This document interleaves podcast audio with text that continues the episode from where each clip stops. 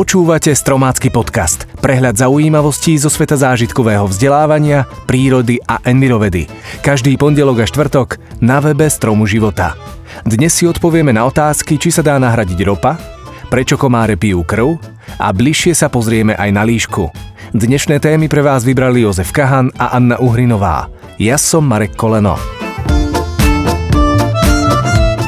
Zvykli sme si, že ropa predstavuje pre nás kľúčový zdroj energie. Jej výnimočnosť spočíva nielen v tom, že je to jeden z najľahšie dostupných energetických zdrojov, ale je tiež východiskovou surovinou pre množstvo priemyselných odvetví.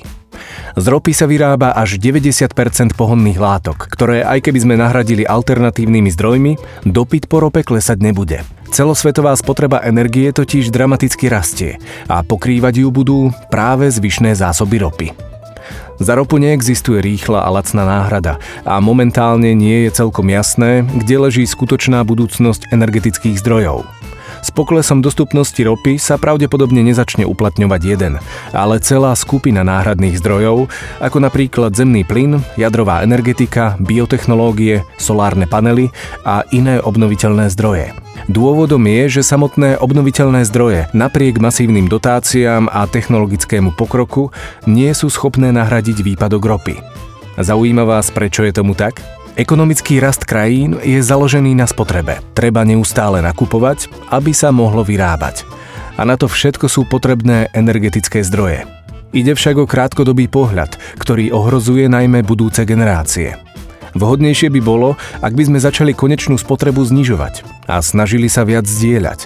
Výrazne tak ušetríme potrebné suroviny a zároveň získame čas, aby sme našli vhodnejšiu alternatívu k rope.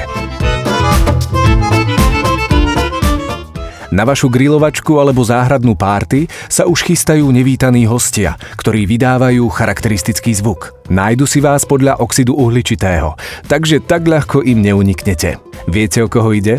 Sú to komárie samičky, ktoré potrebujú ľudskú krv, aby získali proteín potrebný pre rozmnožovanie a vytvorenie zdravých vajíčok. Hoci poštípanie komárom vyzerá jednoducho, sosák, ktorým komár pije krv, sa skladá až zo šiestich častí, pričom dve z nich majú na sebe malé zúbky. Slúžia na prerezanie sa ku krvi a sú také ostré, že ich poriadne ani necítime. Ďalšiu časť sosáka komár využíva na vylúčovanie chemických látok do tela obete, ktoré zabraňujú zrážaniu krvi a spôsobujú svrbenie. Okrem krvi potrebujú komáre k životu vodu a nezaskočí ich ani silný dážď. Ak komára zasiahne dažďová kvapka, letí spolu s ňou k zemi. Na jeho tele sa však nachádzajú chlpky odolné voči vode, ktoré jeho život zachránia.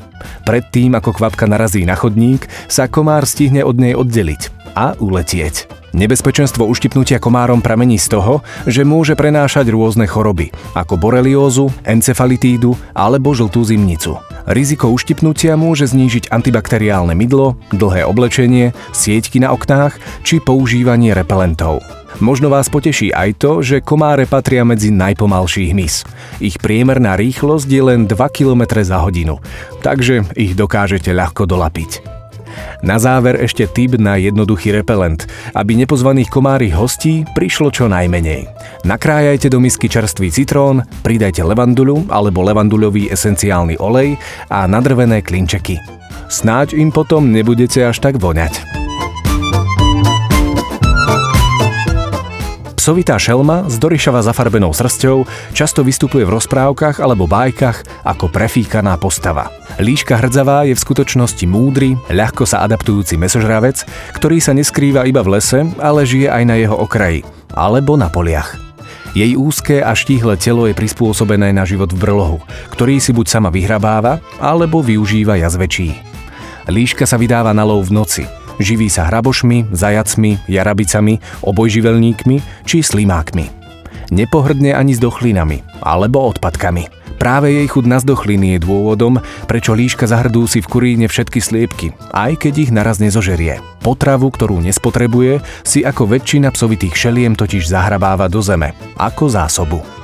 Každá líška má vyhradené svoje lovecké územie, ktoré si bráni pred inými líškami.